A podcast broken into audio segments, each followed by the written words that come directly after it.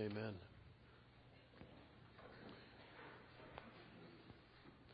I don't know why people choose to stay home and watch the Seahawks play, because you know what? It's not looking good this year, but we'll throw up a prayer for Matt and make sure he doesn't do something really dumb like try to run when he is who knows how old now. So I'll be thinking positive thoughts for the Hawks. I love them. Um, glad you guys are here. Uh, we're going to begin uh, right away in James uh, chapter one. I, one seems like it takes a long time to get through just because there's so much in this chapter, so uh, I'm going to begin by reading uh, the passage we're going to go through, uh, chapter one, verses twelve to eighteen, uh, so a little bit of a larger chunk, and the next week we'll spend all of our time on one verse. So this week we got several. James chapter one, if you don't have a Bible, this is a great chance for you to grab one in the back, uh, and you can just uh, follow along. We're going to go through a lot of scriptures and take that with you. That's uh, our blessing to you. Verse twelve of chapter one says this: "Blessed is the man who remains steadfast under trial, for when he has stood the test, he will receive the crown of life, which God has promised to those who love him. Let no one say, when he is tempted, I'm being tempted by God, for God cannot be tempted with evil, and he himself tempts no one. But each person is tempted when he is lured and enticed by his own desire. And then desire, when it is conceived, gives birth to sin, and sin, when it is fully grown, brings forth death. And do not be deceived, my beloved brothers. Every good gift and every perfect gift is from above, coming down from the Father of lights, with whom there is no variation or shadow due to change. Of his own will will he brought he brought us forth by the word of truth, that he I'm sorry that we should be a kind of first fruits of his creatures." This is like one of those passages that is just meaty as can be, and I probably should preach like three sermons on it, but that would just kill you and maybe me as well. So we're going to stick with one uh, and see if we can address everything that's in here. For the last four weeks or so, we've been um, reading about trials. And some people say that a book, whether it be James or the entire Bible, written two thousand years ago, um, can't possibly have any relevance today. That uh, it's outdated, it's archaic, it's um, not in line with culture. It's even in its description of Christianity, some would say it's just passé. And um, I even heard someone this week, as I spoke with them, inviting them to church, um, and they said that they would like to go, but their bride believed that the church and the Bible is just full of brainwashing. And I said, "Oh, there's more brainwashing on T V than there is in the Bible." But that's the perception, I think. And James, for me, uh, is just one of those most real and raw uh, books. And the first chapter of James is one of those chapters, I believe, that you can read any moment of your life, whoever you are, believer or non-believer, and it will still be relevant if you read it. You may not like what it says, but it'll be relevant, because the fact is we all go through trials. Everyone goes through trials. And it's, if you think about it, whatever that feeling you have, that person, that group, that experience, that stress, that hardship, that thing that you want God or someone to take away right now, or that circumstance that you just want changed or removed, there's your trial. That's it. And sometimes, obviously, there's multiple, but man, lately, as I've had conversations with, with friends and people in particular in our church, I have run into a lot of people going through a lot of stuff. And the strange thing is, and maybe um, this is kind of a denigration of my involvement in church before I became a pastor. Um, as a pastor, I get it firsthand a lot more than I ever saw before. And I don't know, that's just because people think that, you know, you're the pastor, so let me give you, you know, all the trials I'm going through. But I hear it all the time, and a lot of time, and it's a it's a weight that I've not experienced um, up until this point. But someone loses a job. Friends, I keep hearing friends losing jobs, and they start feeling insecure. Um, I hear uh, people that uh, are lonely because they can't find a bride, namely guys, um, that they want a relationship. Nothing wrong with that. But people feel irritated. Guys, guys and girls get irritated by an email, by a phone call, by a conversation, by someone speaking something to them and they're bothered or bugged.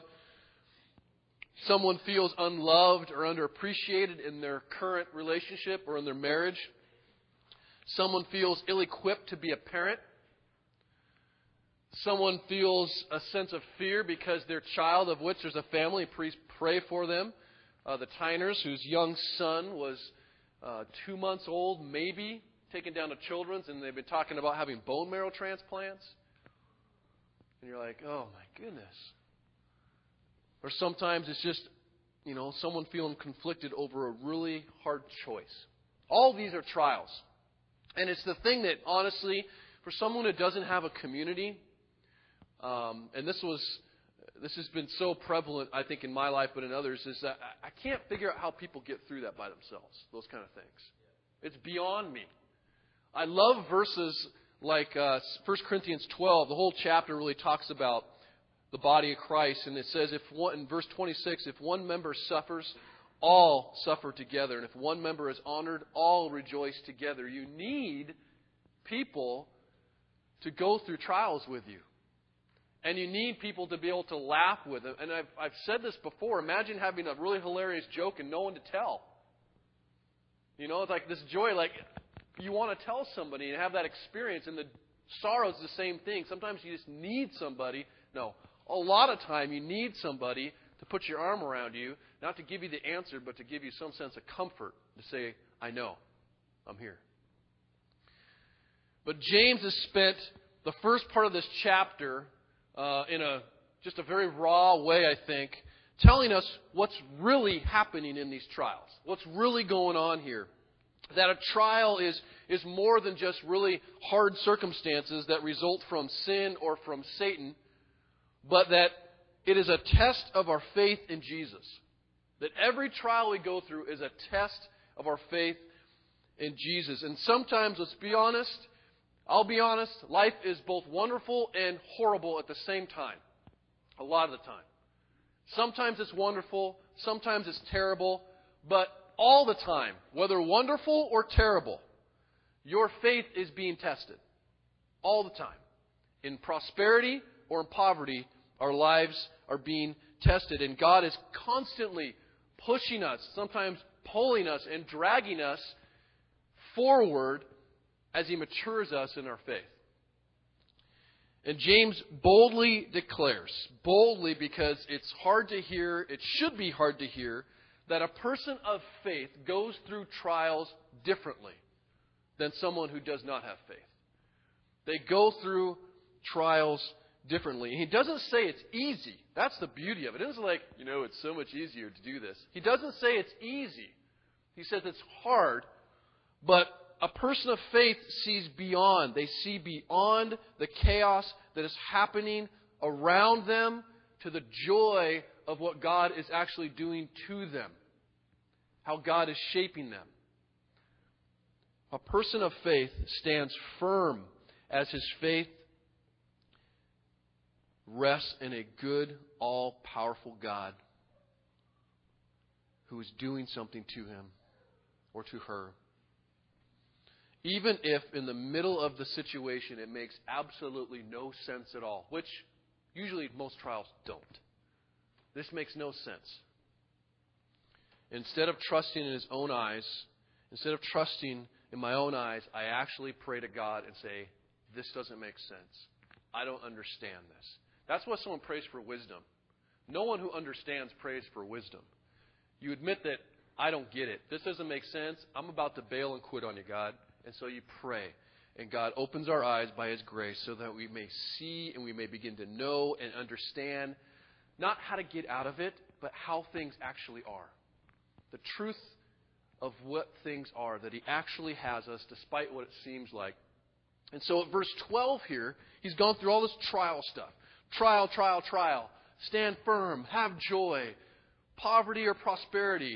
And then he gets to verse twelve, and everything seems to hinge on this verse, and things kind of change. And in verse twelve, he says that those people who stand the test, those people who stand firm in the midst of that trial, who have faith in the midst of that trial, will receive a reward. And in other words, the ones who pass the test, he says, will be blessed. In verse twelve, blessed is the man who remains steadfast under trial, for when he has stood the test, he received the crown of life, which God has promised to those who love him. And because all of us, we we know this, we read that, and then we begin to survey our lives, present, past, and even think about the future and go, there's no way I'm getting a crown. Because I know I failed some a lot of tests. Okay? If you haven't failed a test here, you're Jesus. I don't know what's going on, because I've failed tests in my life. I've failed tests of faith. I've had trials where I have turned my back on God and I've tried to figure it out myself, and it hasn't worked out. But when we hear about crowns and rewards, I think we get a little defensive and irritated. I know I do, and it's really rooted in being uncomfortable and maybe fearful a little bit. Imagining when we get to heaven, God setting up this Olympic awards, you know, podium, and us standing back watching all the super Christians get their awards and their medals, as we're kind of like, yeah, if I would have only passed that test, I might have gotten the medal like Paul up there. Good job, Paul. I mean, you ever imagine sitting in line?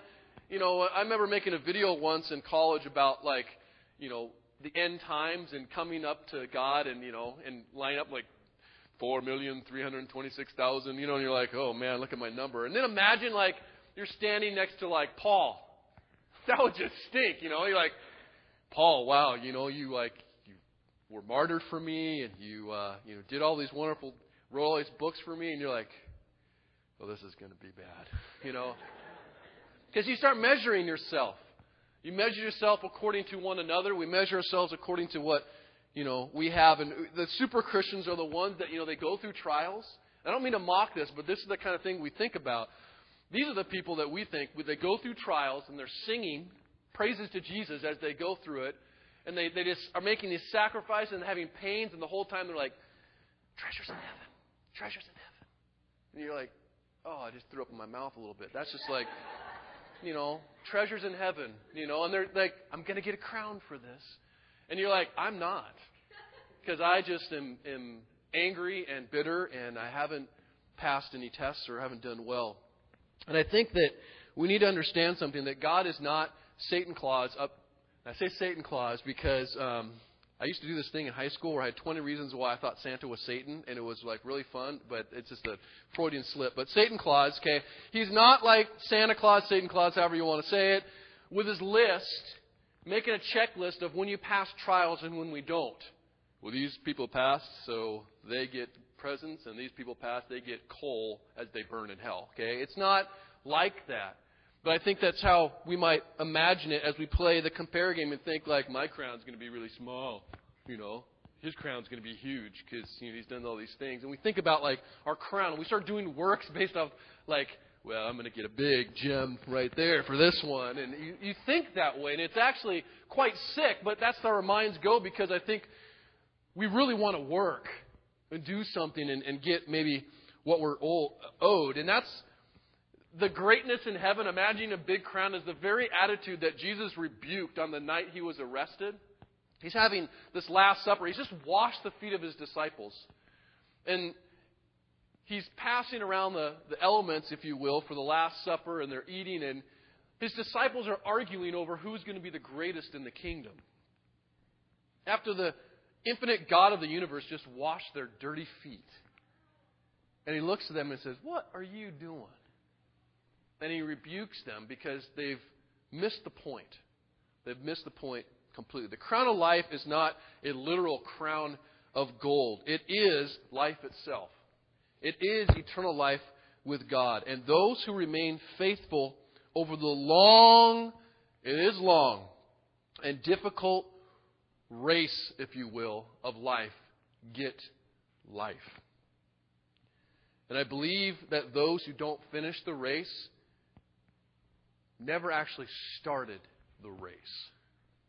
Because I do believe that if God puts you in the race, if God started that work in you, He is going to help you and empower you to finish that race. The people who don't finish, who don't get the... because let's be honest, some get the crown of life and some don't. Those who don't never started the race at all. Now, at the same time, I think a lot of us, and I'm myself included, as we look at the race we've run, we have to be careful of getting, um, you know, restful, if you will, on some of the past hardships we've experienced. Remember that lap I ran last year? It's a really fast lap. And you talk about like victory you had as you live a faithless life from that point on. I also think that we can't despair when we fail one or two tests, when we trip in the race, when we have a bad lap. Okay? I do believe that we have to keep our eyes on the finish line, and Paul talks about this a lot. But faith begins with living a life, and this is what I think James is trying to talk about, with eternity in view always. With eternity in view always. The minute you forget, the minute, the second you forget that this life is temporal, the second you forget that all of this, we're just traveling through here, this is just a speed bump to eternity, is the minute I believe your faith begins to falter. Because you've lost perception of what is most important, and it ain't here. I love what Paul says. Again, it's in Philippians, and it's a great book because he's in jail. And here's his attitude as he possibly is going to die. He doesn't, but he's possibly going to die. Philippians one eighteen says, "Yes, and I will rejoice. For I know that through your prayers and the help of the Spirit of Jesus Christ, this," his imprisonment, "will turn out for my deliverance." You think, oh, so he's hoping to get out. That's not what he says.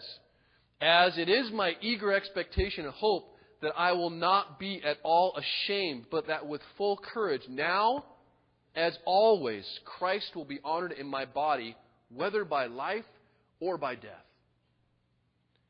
For me to live is Christ and to die is gain. If I am to live in the flesh, that means fruitful labor for me. Yet which I shall choose, I cannot tell. I am hard-pressed between the two. My desire is to depart and be with Christ, for that is far better."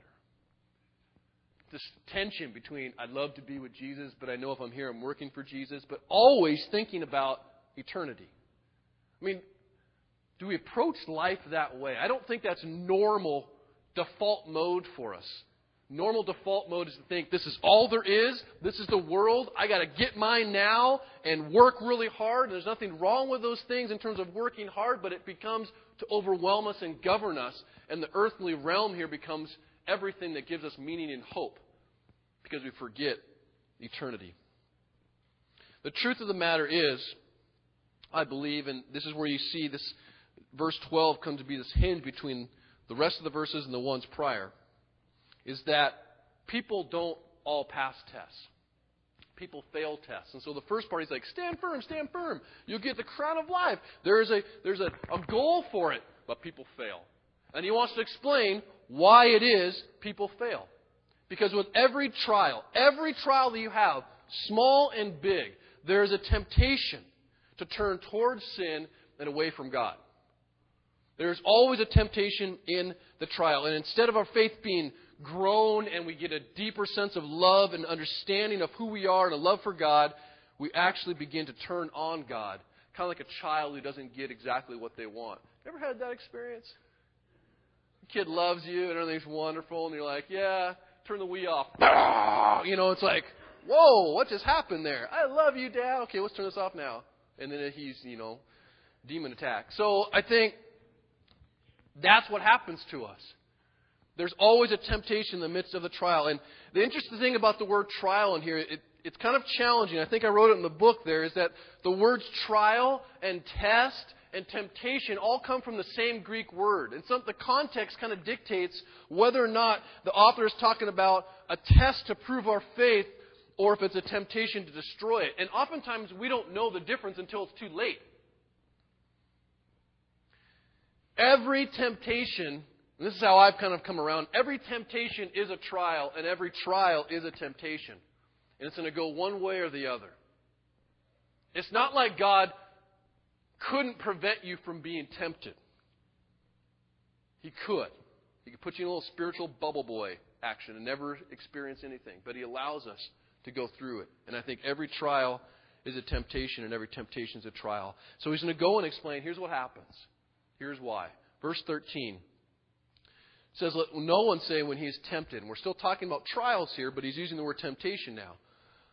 I'm being tempted by God, for God cannot be tempted with evil, and he himself tempts no one. But each person is tempted when he is lured and enticed by his own desire. And then desire, when it's conceived, gives birth to sin, and sin, when it is fully grown, brings forth death. The one who fails, if you and I fail, we rarely will we admit that we lack faith in God. Rather, we'll start to blame someone or something as to reason why I couldn't possibly trust God's word at this moment. We begin to play the blame game. And it's exactly what Adam and Eve did. Exactly. When they were caught in the garden. Let me prove it to you, okay? Genesis chapter three. They've sinned. They got fruit on their face, you know, and they're kind of hiding in the bushes. And God walks into the garden. He says, where are you? Like he doesn't know. Okay? Where are you? Verses, chapter three, verse nine. And he said, Adam, I heard the sound of you in the garden, and I was afraid. Shame has come into the world. He says, because I was naked and I hid myself.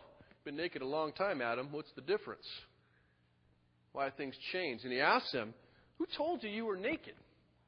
How did you ever learn that?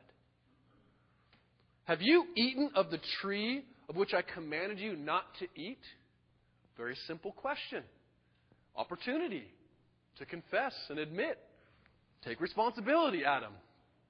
And he said, the woman, the woman whom you gave to be with me, she gave me the fruit of the tree and I ate it. And he doesn't even deal with that yet. You know, okay, we'll get back to you. So he goes to the woman. And it said to the woman, what is this have you done? The woman said, well, the serpent, he deceived me. And I, and I ate. We always have something outside of ourselves to blame. And we we it, we kind of think that concept, oh, yeah, yeah, I think I do. No, let's get real specific here, okay? When we fail a test, we always are blaming something outside of ourselves for the reason why. When we're caught, when we just are convicted, we have a justification in our mind. And sometimes we blame. We play the if game, okay? I call it the if game. I like games. Play the if game. Sometimes we blame on a person. If that person had not, or if they had done this, I wouldn't have blank. Or if that situation, if you hadn't put the tree here, God, if if, if I didn't have that donut there in front of my face, that someone brought home, I wouldn't have blamed the situation. Or start blaming the devil. I went to a super charismatic, I shouldn't say it was super charismatic, I went to a charismatic school, and there's a lot of devil blamers there, and they blame Satan for everything from bad driving skills to um, like just all, everything was a spirit. Demon was doing this, demon was doing that. And that's convenient. I'm not saying that doesn't happen. I am very, very much aware that there's a spiritual battle, and very much I think we are affected by that and attacked at times, but it can also be a very convenient excuse, much like Eve used, to not take responsibility. But worst of all, we blame God.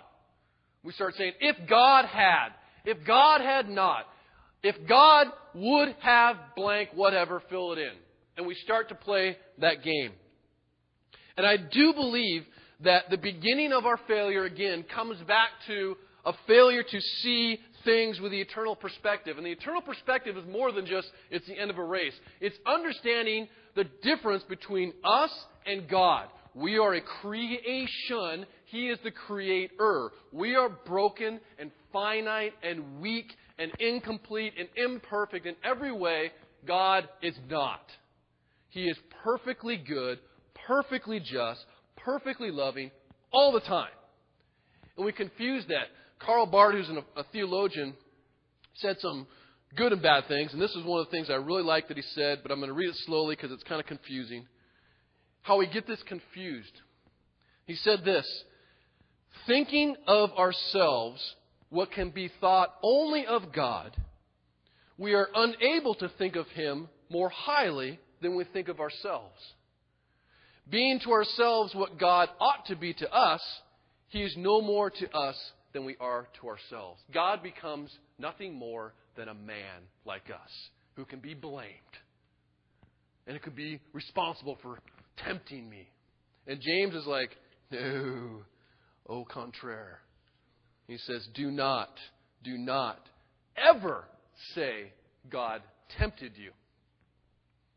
God does not tempt. In other words, God does not sing, single you out or me out for an impossible test that we are bound to fail. He does not do that. James says that God cannot be tempted. We understand who God is. He cannot, He is so beyond evil. He cannot be tempted by evil. There's nothing in His nature. What, I mean, typically, we sin and we're tempted by evil. And James says this later in his book, because we lack something. There's something we want. We covet. Okay, God lacks nothing. What could He possibly desire that we could offer Him? Nothing. He is so beyond evil. He is perfect. And He does not tempt. And so there's no ulterior motive when He is testing us. And when He tests us, it is so that we may pass the test. It is always, no matter how difficult, it is so that we may pass the test and obtain a blessing from Him now and in eternity. If you ever read First Corinthians ten thirteen, you probably have. You could substitute trial, test, if you'd like, for temptation. It says, no temptation or no test has overtaken you that is not common to man, but God is faithful, and He will not let you be tested or tempted beyond your ability. But with the temptation, He will also provide the way of escape that you may be able, to use James' words, endure it. The escape isn't escape to get away from the trial. Escape is He will find a way, He will provide a way for you to have faith and to trust Him in the midst of it. That's the temptation. We make our own choices. We make our own choices. We make our own choices. We make our own choices. And the funny thing, I was listening to a guy talk about this, is that we know when we make them oftentimes. Let me give a really simple example. Because we often ask God to, like, bless us. Remember praying for food? You guys don't pray for food, I'm sure. Everyone, like, prays for food. And we, like, ask God to bless our food and bless the food to our body, right? Okay, what about when you're eating, like, this triple cheeseburger, like, bacon thing? You know, it's like this huge gut bomb that is just going to destroy your cholesterol and everything else in your body. And you're like, Lord, bless this food to my body. You know, transform this burger into, you know, as it goes into my body, change the molecular structure of it to become. I mean, that's pretty much what we're praying. Knowing we're making a horrific choice to, to eat whatever this thing is. And then praying that He will bless us, right?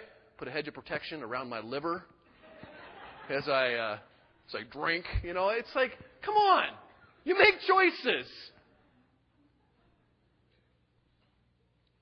Desires to eat and desires to drink and desires to enjoy sex are not wrong in the right context. Those are desires given by God.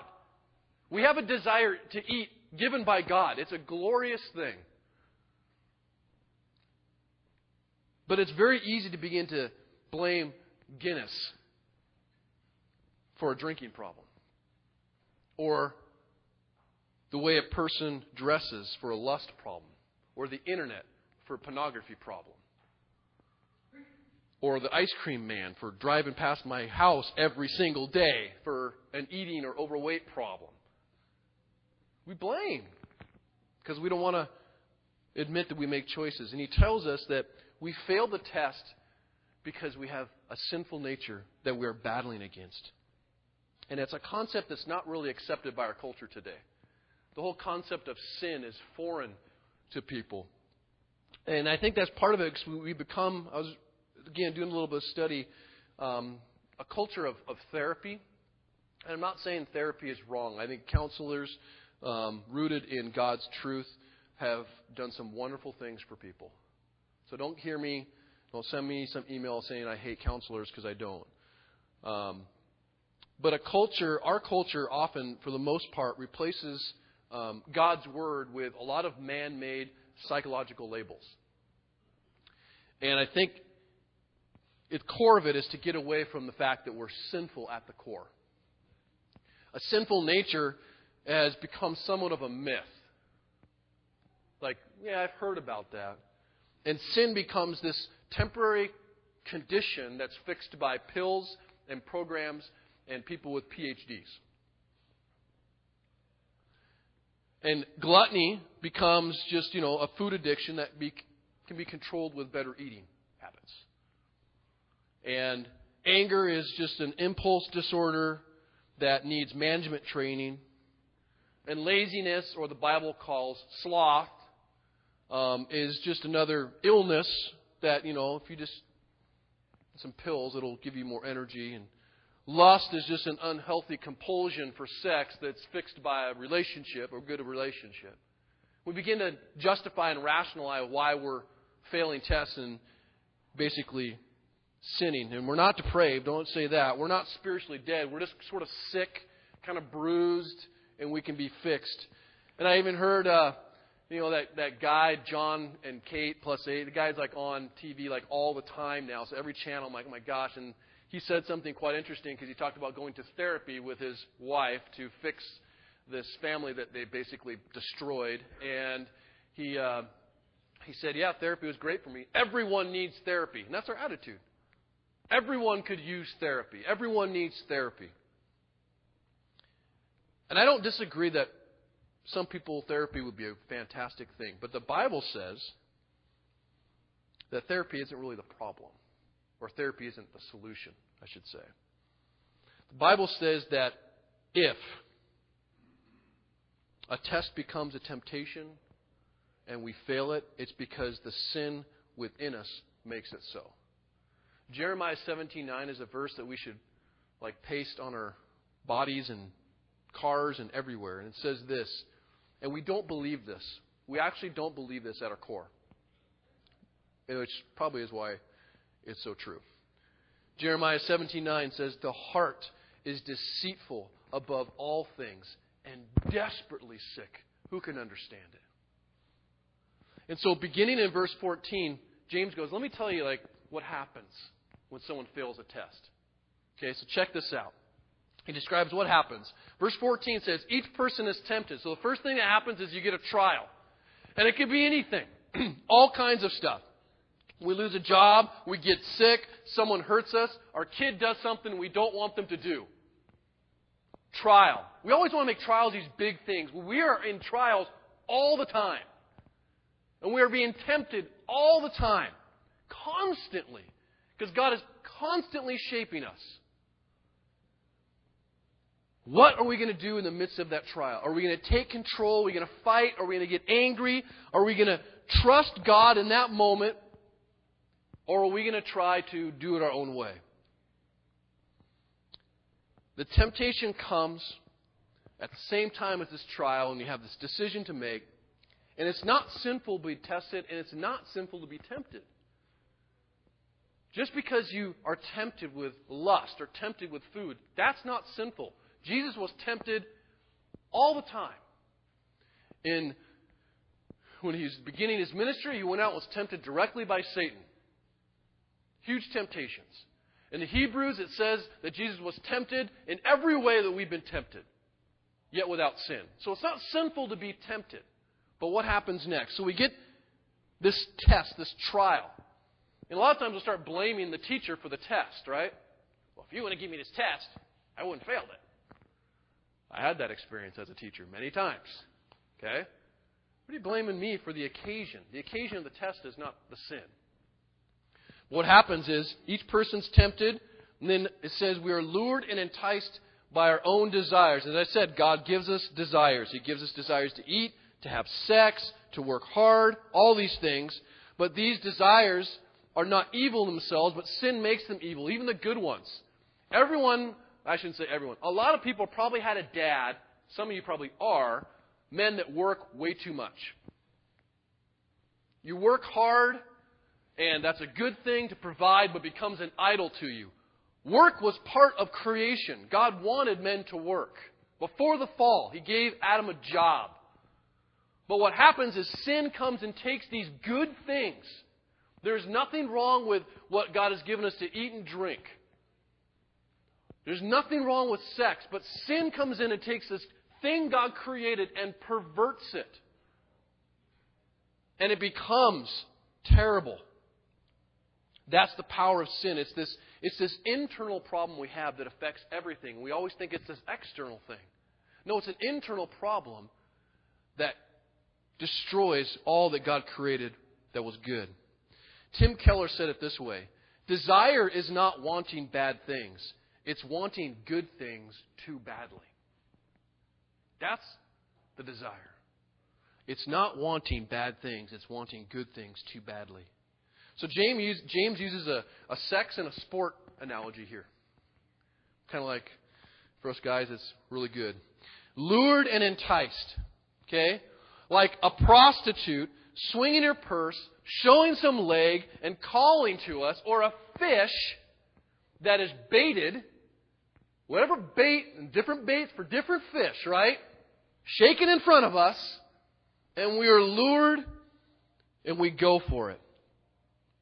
And what are we enticed or lured to do? This is the core of it. To believe the lie about God that comes with every temptation there is. That is, you need this to be happy and not Him. That's the core of the temptation. That you need this to be happy and not Him. And that comes from within. And we're like, argh, and we're hooked. And then he says that desire, when it's conceived, it gives birth. So if we don't actively resist, praying that we can fight this temptation, it will produce offspring. Once it's conceived, there's a process that started, and it's going to finish. James is trying to say sin is serious. This isn't like some little like, oh, I did something bad. No, there are going to be consequences if these desires are not restrained. If we actively believe that lie about God and we actively indulge, we will become what he would describe as spiritually pregnant. And rebellion against God may not be immediately seen, but eventually it will give birth and sin will be born, and you'll have a little family of sin with a bunch of little kids. This is my kid lust. Isn't he cute? This is my kid pride. This is my little kid anger over here. This is my little kid gossip. And for a while, when you have a little family of sin kids, you can hide them. Stick them in the closet. Stay away when the people are around, right? Keep them upstairs away when we've got people visiting. But eventually, those kids will grow up. James says, sin, once it's born, and then it's fully grown, it brings forth death. Eventually, that little kid becomes an adult. And you can't hide adults very well. Okay? You can't tuck them away as easily. You can't control them like you can kids. And death will inevitably come. And it's all kinds of death. And you've seen it in your own life. You've seen it in the life of your friends. I've seen it in the life of mine and of your family. Where death destroys their family, the sin destroys their family, kills relationships, kills friendships. It kills everything in its path, especially a relationship with God. And the fact is, you are not powerful enough when it kills all that stuff to bring it back to life. James is not talking about an event or a test or a temptation. He's talking about a life that is either faithful or rebellious. And he warns his, his brothers here, because he's a pastor. He's talking to his brothers. And he's speaking specifically to those genuine Christians, the ones who truly say, I am saved.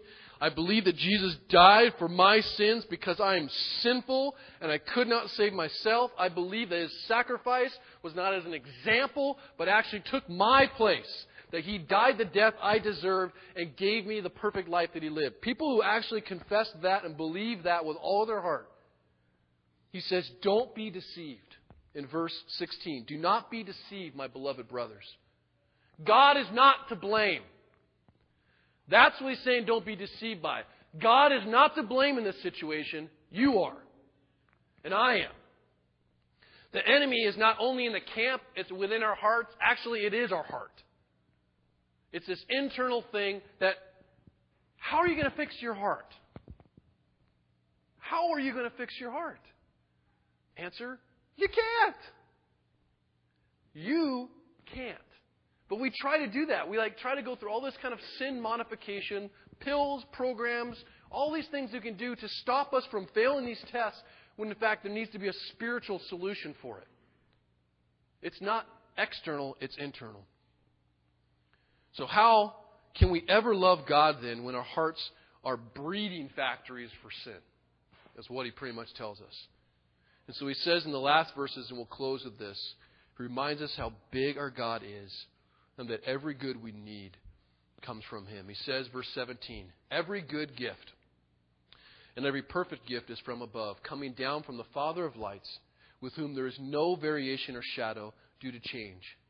Of his own will he brought us forth by the word of truth, that we should be a kind of first fruits of his creatures. Every good we need, everything we need to be successful, everything we need to be faithful, everything we need to be pure is in God and comes from him.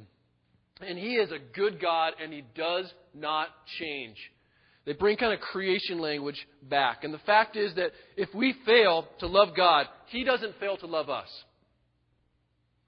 If you fail to love God, if you stumble in your race, he does not give up on you. He does not change his mind halfway through the race and go, well, you suck at running. Forget it. I'm moving on. He doesn't. He is more patient. Don't try to make him out to be a man that you would give up on your kid, because we do. It's very tempting. He would never give up on someone he's put into that race. Whether you stumble, whether you're slow, whether you decide to give up and walk off the track for a second, he's chasing you. And he is pulling you back because he has, and the cross proves it, he has an abiding interest in his kids. It's abiding. And as God is the, the greatest and most wonderful we might ever imagine, we don't give him credit. We try to make him out to be this creation. He has an abiding desire to see his children have joy. And so what does he say? What, how does he fix us? He says this. He brought us forth. He brought us forth, which is birth language, by his own will. He gives us new life. We can't give ourselves new life. We did not and cannot birth ourselves. In fact, the only thing we can birth is little sinful offspring, it seems. We did not choose God. He chooses us and saves us from death. So what it says, he, by his will, not by obligation, not by duty, by his good will and pleasure, he chooses. We are creation. He is the creator, and he chooses to give us new life and take that heart of stone that continues to fail and give us a heart of flesh. And the beauty of that is this, that even though we struggle in our trials, okay, catch this, this is so important, because I know a lot of us are beating the snot out of ourselves for our faithlessness, for being maybe a bad employee, for being a bad husband or wife, for screwing up as a parent, for being faithless in whatever hardship God has given you. I know it's easy to start going, oh, I'm terrible. But if God is the one that birthed us and gave us birth, that's not something we can lose. If I'm just changing myself and modifying my own behavior, I can modify it the other way. But if God is changing my heart, it's not like I can take that heart of stone and give it back to me. We cannot lose what he has brought forth in us. But sin can't be fixed. And this is where you get that born again language. It can't be fixed by changing anything. It has to be fixed by rebirth.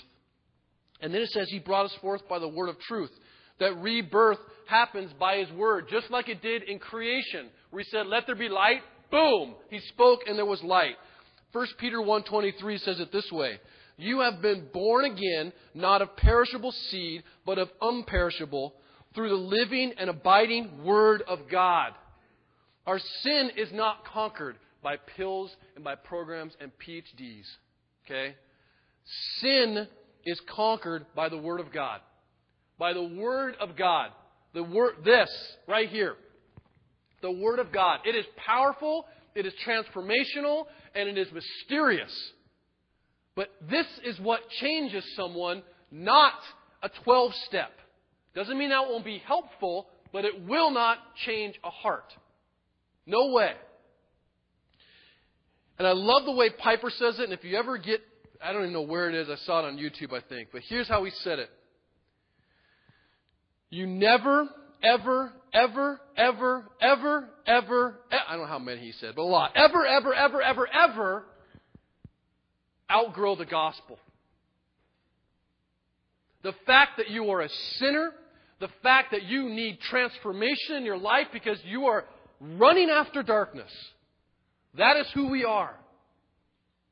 We kind of get the gospel and go, oh, well, that, those are good facts. Thanks for my fire insurance. And I'm, no. The gospel, the fact that we are sinful, the fact that God loves us enough to cover us and to purify us and to make us new is something we must preach to ourselves every single day. As we begin to fail, as we begin to question our children, everything, we never, ever, ever forget the gospel. That's the core. That is the Word of God. That is what has changed us. It is that thing that when you heard, for whatever reason, in that moment, became the wisdom of God when it used to be the silliest story you've ever heard. That's the power of the gospel. He brought us forth by the word of truth. And lastly, He brought us forth that we should be His first fruits. We are His handiwork, saved for the good works that He planned for us according to Ephesians two, eight, nine. Actually, verse ten. In the Old Testament, the first fruits were what they always brought to God. They were God's belonging. God said, the firstborn stuff is mine. The firstborn man, the firstborn cattle, the firstborn produce, the firstborn of their sales if they were a businessman. Everything was given to God. It was God's stuff. Our faith is built. We triumph over trials when we see and believe that we are holy, set apart for God until we see Him again. We have something to do. We are not just the leftovers. We're not just the extras. But we have to act like that. When you actually believe that you are set apart and you are special, you have... You ever seen a kid, and I've seen it timeless times, you tell a kid who is struggling in high school and doesn't believe anything, you go, I'm proud of you. You got something special in you. That's what God says to us. And when you begin to believe that, you begin to live totally differently. And you begin to see other people differently. And you don't beat yourselves up when you stumble in a race or you run a solo lap or everyone else seems to be ahead of you. You finish the race, you get the exact same prize as the first guy. I don't know about you, I'm a little slower. There's some people that have been sprinting, you know. But I'm a little slower, but I know God is faithful. And I know He's walking along next to me like a coach going, I know that you are a really slow runner, Sam, and that you keep tripping, and sometimes you want to give up. But He's like, we're going to do this. I'm with you, man, because I chose you, and you're special, and you're set apart, and you need to believe it. Don't blame. It's okay to say you trip. It's okay to say you're slow. It's okay to say you're weak. But then you get your tail up and you start running. You start running. We take communion every Sunday. And today, I'm going to give you a trial to think about. Before you come into communion, I want you really to ask God to search your heart. To really ask Him to search your heart for whether you should take communion today or not. Whether you really believe in a God who's for you, or if you're pointing your finger at God and blaming Him for things. If you really believe that God sends trials to mature you and to grow you, and really believe that even though you can't understand it and it doesn't make sense, that God's really at work. Okay, come and take communion. That's faith. But if you sit there and go, man, I'm just going through the routines. I'm just doing this because, you know, they tell me to do this, whatever. No one's telling you to do it. It's why we don't pass the plate. You have to come up. No one's watching. No one cares between you and God.